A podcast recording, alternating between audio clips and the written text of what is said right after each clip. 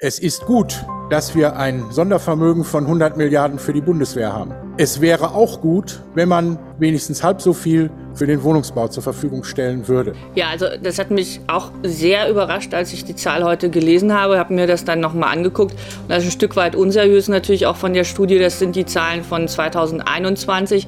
Das heißt, die Zahlen der Vorgängerregierung. Also es geht darum, dass wir die Kapazitäten ausweiten. Das heißt, dass Deutschland grundsätzlich in der Lage ist, überhaupt so viele Wohnungen herzustellen. News Junkies Verstehen, was uns bewegt. Ein Podcast von RBB24 Inforadio. Es ist Freitag, der 13. Der 13. Januar und das heißt, es ist ja auch fast Wochenende. Ne? Und bevor wir aber ins Wochenende starten, gibt es jetzt noch eine Folge News Junkies und wir sind heute Lisa Splanemann und Ann-Christine Schenten. Hi, und wir stellen heute mal eine These in den Raum und zwar, wer in Berlin gerade keine Wohnung sucht, der lebt eigentlich gar nicht so richtig in dieser Stadt. Ja, es ist eigentlich ja auch die Identität dieser Stadt. Ne? Man ist auf Wohnungssuche, man braucht eigentlich was Günstigeres, was Größeres, was Ruhigeres. Aber klar, wir kennen auch alle die andere Seite auf dem Wohnungsmarkt. Da ist gähnende Leere. Ja, und wir beide kennen diese schier endlose Suche nur mhm. zu gut. Ich kenne das aus dem Bekanntenkreis. Wir reden ganz oft darüber, Wohnungen äh, immer noch auf der Suche und das schon seit gefühlt drei, vier Jahren und trotzdem ergibt sich nichts Neues. Ja, ich bin tatsächlich äh, innerhalb von drei Jahren in Berlin auch dreimal umgezogen. Was? Ja. ja und von Untermiete zu Untermiete tatsächlich. Oh. Mhm. Also das mit der festen Wohnung hat noch nicht geklappt. Und eigentlich sollte es ja allgemein nicht so sein. Ne? Eigentlich sollte jede und jeder in Deutschland das Recht auf auf eine feste und ja auch vor allem bezahlbare Wohnung haben. Mhm. Eine neue Studie kommt jetzt zu dem Schluss, die Wohnungsnot in Deutschland ist so schlimm wie seit mehr als 20 Jahren nicht mehr. Es fehlen mehr als 700.000 Wohnungen. Ja, woran liegt's und was kann man dagegen tun? Das schauen wir uns heute mal an. Die News Junkies, die ganzen nächsten 18 Minuten für euch. Und uns und viele andere RBB-Podcasts findet ihr übrigens in der ARD-Audiothek. Da könnt ihr uns gerne abonnieren, dann bekommt ihr auch jeden Tag eine Benachrichtigung aufs Handy, dass eine neue Folge draußen ist. So, wir starten die Folge mal mit einem Zitat. Unser Ziel ist der Bau von 400.000 neuen Wohnungen pro Jahr, davon 100.000 öffentlich geförderte Wohnungen. Das ist ein Zitat aus dem Koalitionsvertrag der Bundesregierung und so klingt das bei Bauministerin Clara Geiwitz inzwischen. Also es geht darum, dass wir die Kapazitäten ausweiten. Das heißt, dass Deutschland grundsätzlich in der Lage ist, überhaupt so viele Wohnungen herzustellen. Die Zinsen waren niedrig und trotz dieser guten Rahmenbedingungen haben wir es nicht geschafft, 300.000 Wohnungen zu äh, bauen. Das heißt, unabhängig von diesen tagesaktuellen Problem haben wir überhaupt nicht die Kapazität in Deutschland für 400.000 Wohnungen. Und da setzen wir an. Alles andere ist dann natürlich nochmal der tagesaktuelle Druck, der jetzt natürlich dazugekommen ist. Ja, das ist übrigens ein Deutschlandfunk-Interview von vergangenem Jahr. Und man hört da, die Bundesregierung, die hat sich scheinbar ein Ziel gesetzt, wofür damals, als der Koalitionsvertrag zustande gekommen ist, noch nicht mal die Rahmenbedingungen abgesteckt waren. Dann kam der Krieg in der Ukraine und damit wurde das Problem einfach noch verschärft geschafft. Ne? Bauen wurde auf einmal extrem teuer, Rohstoffe, Lieferketten, wir kennen das. Aber das sind ja auch nicht die einzigen Gründe, warum das Bauen nicht vorangeht. Über die genauen Gründe werden wir auch nachher nochmal sprechen. Schauen wir jetzt erstmal auf diese aktuelle Studie, die wir mhm. gerade angesprochen haben. Vorgelegt wurde die vom Hannoveraner Pestel-Institut und vom Kieler Bauforschungsinstitut Arge. Und die wurde in Auftrag gegeben von verschiedenen Verbänden, wie zum Beispiel dem Deutschen Mieterbund oder der Caritas. Und da drin steht einerseits durch den gestiegenen Zuzug, zum Beispiel durch Geflüchtete aus der Ukraine, anderen Ländern, aber auch von Binnenwanderung in Deutschland selbst, gäbe es einen enormen Druck auf dem deutschen Wohnungsmarkt. Genau, also genannt werden dann die fehlenden 700.000 Wohnungen langfristig, die wir ja auch schon genannt haben. Und dann, dass im Jahr 2021 nur 20.000 Sozialwohnungen gebaut wurden. Und das ist laut der Studie viel zu wenig. Denn besonders eben Menschen, die nach Deutschland flüchten, die seien eben wiederum auf Sozialwohnungen angewiesen und haben dann ein Problem. Übrigens äh, sagt da der Vorsitzende des Deutschen Mieterbundes, um das mal auch einordnen zu können, es gibt viele Menschen, die aus Landkreisen in die Metropolen ziehen, weil sie dort Arbeit finden. So hat es Lukas Siebenkotten erläutert. Und er sagt weiter, wenn es den Krieg in der Ukraine nicht gegeben hätte, wenn die Geflüchteten nicht in großer Zahl nach Deutschland gekommen wären, hätte der Wohnungsmarkt dringend Zubau benötigt. Hören wir mal, was Clara Geiwitz zur Kritik an ihr selbst ja auch sagt, dass eben zu wenige Sozialwohnungen gebaut wurden, nur 20.000 2021 zur Erinnerung. Das ZDF, das hat sie gestern dazu interviewt. Hören wir mal ihre Reaktion. Ja, also das hat mich auch sehr überrascht, als ich die Zahl heute gelesen habe, habe mir das dann nochmal angeguckt. Und das ist ein Stück weit unseriös natürlich auch von der Studie. Das sind die Zahlen von 2021. Das heißt, die Zahlen der Vorgängerregierung und äh, die Vorgängerregierung, mein Vorgänger Horst Seehofer, CSU als äh, Bauminister, hat sehr, sehr wenig ausgegeben für den sozialen Wohnungsbau. Und deswegen ist es ein bisschen unfair, dass jetzt die Zahlen ähm, von 21 ins Feld geführt werden. Also es gehe hier noch nach wie vor um die Versäumnisse der Vorgängerregierung, so die Kritik. Tatsächlich geht der Neubau von Sozialwohnungen seit 2015 kontinuierlich zurück.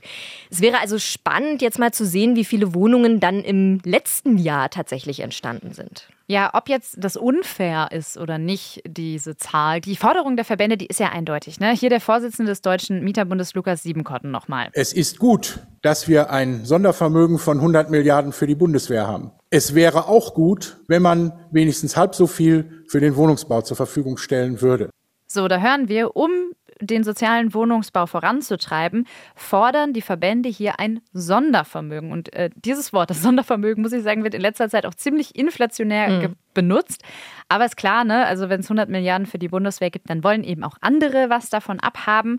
Und natürlich braucht es für den Wohnungsbau Geld. Und vor allem, wenn die Bundesregierung ihr Vorhaben von 400.000 Wohnungen noch realisieren will, dann müsste sie auch noch mehr Geld investieren. Das sehen eben auch die Verbände so. Spannend ist ja zum Beispiel auch die Frage, wie sieht es eigentlich abseits der Metropolen aus? Also man hört ja ganz häufig das Argument, so mal ganz salopp gesagt, ja, selber schuld, wenn du in Berlin wohnst, kannst mhm. ja auch theoretisch in eine Kleinstadt ziehen. Da findest du ja was. Aber ist das wirklich so? Ja, also natürlich kommt da auch nochmal hinzu, dass man dann in dieser Kleinstadt auch nochmal einen Job finden muss, aber es ist eine andere Sache. Ich habe eine Studie gefunden, um diese Frage mal zu beantworten. Die Hans-Böckler-Stiftung hat die äh, vergangenes Jahr im Dezember rausgegeben und da zeigt sich, Insgesamt fehlen in den 77 Großstädten in Deutschland fast zwei Millionen leistbare Wohnungen. Und die schlüsseln das dann auch nochmal auf, also mal ein paar Städtebeispiele. Gehen wir mal in den Norden nach Kiel. Da fehlen knapp 24.000 Wohnungen zu günstigen Mieten, sagt diese Studie. Dann Wiesbaden, da sind 17.000 Wohnungen, genauso wie zum Beispiel in Saarbrücken im Saarland. Ja, das sind noch Großstädte, aber eben keine Metropolen wie jetzt München, Berlin oder Hamburg. Aber auch in kleineren Großstädten fehlt leistbarer Wohnraum. Genau, und wenn wir dann mal von den Großstädten oder kleineren Großstädten aufs Land schauen, dann gibt es da auch noch mal andere Probleme. Zum Beispiel gibt es ja dort ganz viel Leerstand. Und mhm. das liegt tatsächlich auch am Wohnungsbau und an Fehlkalkulationen. Ähm, die Zeit hat 2019 Zahlen dazu veröffentlicht und zum Beispiel in Hof, das ist eine kleinere Stadt in Oberfranken, da äh, wurden 49 Wohnungen benötigt, gebaut wurden aber 175. Ja, und was passiert jetzt mit den übrig gebliebenen Wohnungen? Die bleiben leer und da wohnt dann niemand. Jetzt muss man aber auch sagen, es scheint sich gerade was zu ändern. Ebenfalls die Zeit hat vor wenigen Tagen eine große Datenauswertung veröffentlicht und die zeigt, dass immer mehr Menschen Großstädte verlassen. Hm ist vielleicht ein noch Corona-Trend, aber man sieht zum Beispiel auch gerade in Berlin, ähm, dass Berlin 2021 nicht gewachsen ist. Mhm. Mehr Menschen weggezogen sind als zugezogen. Das finde ich einen interessanten Trend. Kann aber eben natürlich auch damit zusammenhängen, dass sich keine Wohnungen mehr finden in der Hauptstadt dieses Bauen, Bauen, Bauen, das hört man ja immer wieder. Und vielleicht ist das jetzt mal der richtige Zeitpunkt, äh, das nochmal kritisch zu hinterfragen. Also ist das die Lösung des Problems? Wir sehen ja auf dem Land zum Beispiel, da ist es schon mal nicht unbedingt die Lösung. Ja, das auf der einen Seite. Und ich finde, man kann auch so diese Bauen, Bauen, Bauen, die Lösung schlechthin mit einem ganz eindeutigen Jein beantworten. Also auf der einen Seite ist der Bedarf auf jeden Fall da, gerade in den Metropolen, wie wir es eben angesprochen haben. Und es muss ja auch neuer Wohnraum geschaffen werden, weil die Wohnungslage eben so prekär ist in vielen Bereichen in Deutschland.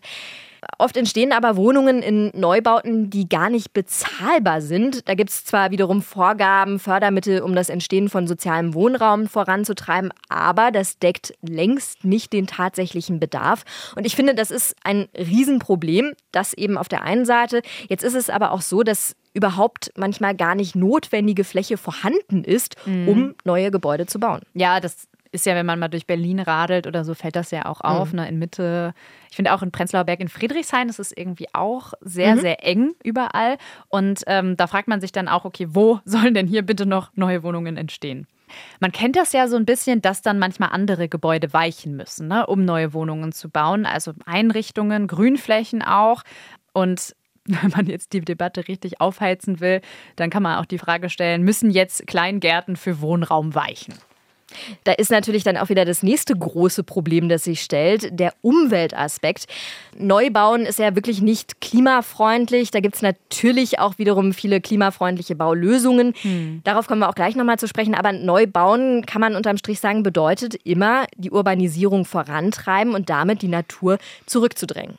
Ja, und deshalb wird von mehreren Seiten auch gefordert zu schauen, was ist schon an Gebäuden und Infrastruktur vorhanden, was kann umgebaut und modernisiert werden, dass es den heutigen Standards entspricht und gleichzeitig auch nachhaltig ist. Ja, auch da kann man natürlich sagen, solche Sanierungen sind oft sehr kostspielig, natürlich auch sehr zeitaufwendig. Das wirkt sich dann logischerweise am Ende auch auf den Miet- oder Kaufpreis aus, also auch das muss einkalkuliert werden. Mhm. Ist aber eben auf der anderen Seite vielleicht die etwas klimaschonendere Variante und in Stadtgebieten auch gerade noch mal leichter umzusetzen. Lisa, du hast ja gerade zwei Stichworte genannt und einmal kostspielig, einmal zeitaufwendig. Mhm. Und vielleicht sollten wir da noch mal näher drauf eingehen, denn genau diese zwei Punkte, die sind ja zurzeit die Hauptprobleme in der Baubranche. Mhm. Und vielleicht lass uns jetzt auf diese Situation in der Branche mal schauen und überhaupt die Frage klären, inwieweit Bauen in den jetzigen Krisen denn überhaupt machbar ist. Ja, Krisen ist, glaube ich, genau das richtige Stichwort. Was man auf jeden Fall sagen kann, die Baubranche ist relativ gut durch die Corona-Pandemie gekommen, also die erste Krise der jüngsten Zeit. Das Deutsche Institut für Wirtschaftsforschung, die IW, hatte 2022, also ziemlich genau vor einem Jahr, einen Bericht veröffentlicht, in dem steht, die Bauwirtschaft in Deutschland hat der Krise auch im zweiten Corona-Jahr getrotzt und konnte 2021 sich ihre reale Bauleistung ausweiten. Muss man natürlich sagen, das war alles vor dem Angriffskrieg auf die Ukraine. Und wie sich das auf die Branche auswirkt, das besprechen wir gleich noch. Jetzt gab es aber schon vor Beginn des Krieges eine Entwicklung, die man beobachten könnte. Und zwar die Preise in der Baubranche, die sind immer stärker gestiegen. Ja, und das wiederum führt das DIW von 2021 auf Lieferengpässe und Materialmangel zurück. Wir erinnern uns da wahrscheinlich auch noch alle sehr, sehr gut an die leeren Supermarktregale, Produkte, die in Geschäften nicht verfügbar mhm. waren. Und dem Baugewerbe ging es da nicht anders. Da waren längere Zeit zum Beispiel Baumaterialien kaum oder gar nicht verfügbar und durch die Knappheit dann auch entsprechend teurer.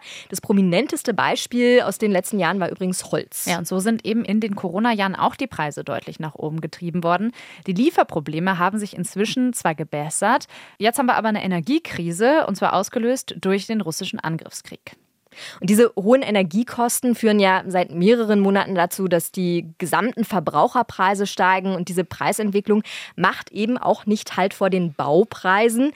Das wiederum schreckt potenzielle Bauherren ab und hm. die Baubranche bekommt insgesamt weniger Aufträge. Also auf der einen Seite diese hohen Preise, auf der anderen Seite sind es übrigens auch die gestiegenen Zinsen, all das hm. belastet. Mhm. Und deswegen kriegt die Branche insgesamt ähm, nicht mehr so viele Aufträge wie aus den vergangenen Jahren. Ja, und äh, dazu kommt, dass die Preise in letzter Zeit wirklich teilweise unkontrolliert und unvorhersehbar schnell gestiegen sind. Und das hat dann wiederum dazu geführt, dass Aufträge, die eigentlich schon erteilt wurden, wieder zurückgezogen worden sind. Und ja, das bekommt die Bauwirtschaft natürlich zu spüren. Das ist ja auch ein Risiko. Deshalb wird eben gefordert, dass Bund und Länder verstärkt in Bauprojekte investieren sollen. Kleiner Reminder, das fordert ja auch dieses Wohnungsbündnis, mhm. ne, dass der Bund da finanziell stärker reingeht und dass eben diese Vorhaben, Bauvorhaben, trotz finanziell angespannter Lage realisiert werden können. Ja, Baubranche sieht nicht so gut aus, muss man mal unterm Strich sagen. Und es hat auch gezeigt, so einfach ist das alles gar nicht. Ne? Und deswegen vielleicht jetzt mal, und wenn auch ein klein utopischer Blick in die Zukunft, lass uns mal über mögliche Lösungsansätze mhm. sprechen. Ne? Also wie kann jetzt möglichst schnell auf diese angespannte Wohnungssituation in Deutschland reagiert werden? Welche Möglichkeiten gibt es? Also mir fällt da ganz spontan das modulare Bauen ein. Also das ist so eine, so eine vorgefertigte Variante von zum Beispiel Hausmodulen. Ich habe auch gesehen, es gibt teilweise komplette Räumlichkeiten, die ah, als ah, okay. Modul schon bestehen. Und die können eben je nach Bedarf schnell zusammengesetzt werden. Und da ist der große Vorteil, das geht wahnsinnig schnell und kann natürlich auch ganz individuell zusammengestellt werden. Franziska Giffer, die hat tatsächlich auch schon mal von modularem Bauen gesprochen. Und ähm, Zeit ist ja auch ein ganz wichtiger Faktor. Und als jetzt im Frühjahr 2022 sehr viele Menschen aus der Ukraine hierher gekommen sind, da hat sie gesagt, naja, modulares Bauen, das wäre ja was, was uns da helfen könnte. Man muss aber dazu sagen, das scheint ein Nischenprodukt zu sein. Und was aber auch denkbar wäre, ist auf bereits bestehende Gebäude obendrauf zu bauen.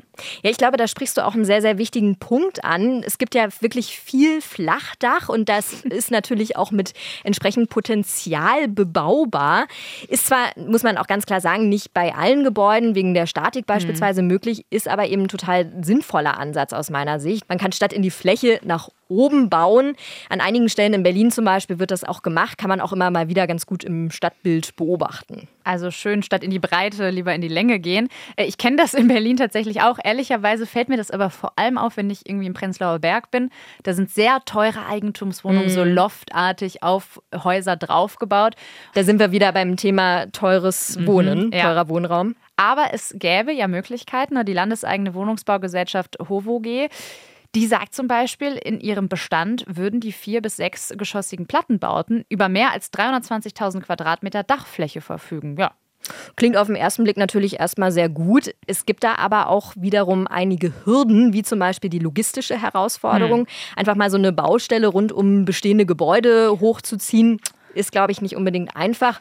Und die Wahl der Baustoffe spielt gerade bei der Dachbebauung natürlich auch eine wichtige Rolle. Also es darf da ganz vereinfacht gesagt nicht zu schwer werden. Deshalb bietet sich da zum Beispiel Holz besonders an. So, und Holz ist ein nachwachsender Rohstoff, wird als nachhaltig angesehen. Was ist denn mit Holz? Ja, Holz ist zum Beispiel ein sehr dämmendes Produkt, also auch gerade so bei Wärme, Energie für die Zukunft nicht unbedingt uninteressant. Also da kann man schon sagen, es spricht schon einiges dafür, auch gerade in solche Projekte verstärkt zu investieren. So, äh, investieren ist das eine, realisieren ist das andere. Mhm. Mieter und Wohnungsverbände, die fordern ja auch einfach, dass es schneller geht. Eine ganz große Herausforderung, die ist immer noch der hohe bürokratische Aufwand. Da muss sich ganz viel tun, Stichwort Digitalisierung. Und das könnte auch schon ziemlich viel Anspannung vom Wohnungsmarkt wegnehmen. Und ganz klar ist, das spüren wir bei uns selbst, das spüren wir im Bekanntenkreis, auf der Arbeit, in dieser ganzen Stadt. Es muss dringend etwas getan werden, damit es wieder mehr Wohnraum gibt. Und da ist auch nochmal ganz wichtig an dieser Stelle zu betonen, vor allem auch sozialen Wohnraum zu schaffen. Ja. Voll. Ich würde sagen, das war's, ne? Ja. Sie sind am Ende der Folge angekommen. Die News Junkies verabschieden sich ins Wochenende. Ab Montag gibt es dann wieder eine neue Folge. Und bis dahin abonniert uns gerne in der ARD Audiothek. Ganz wichtig. Wir freuen uns auch immer sehr über euer Feedback. Schreibt uns gerne eine E-Mail an newsjunkies.rbb24inforadio.de. Tschüss. Ciao, bis demnächst. News Junkies. Verstehen, was uns bewegt. Ein Podcast von RBB24 Inforadio. Wir lieben das Warum.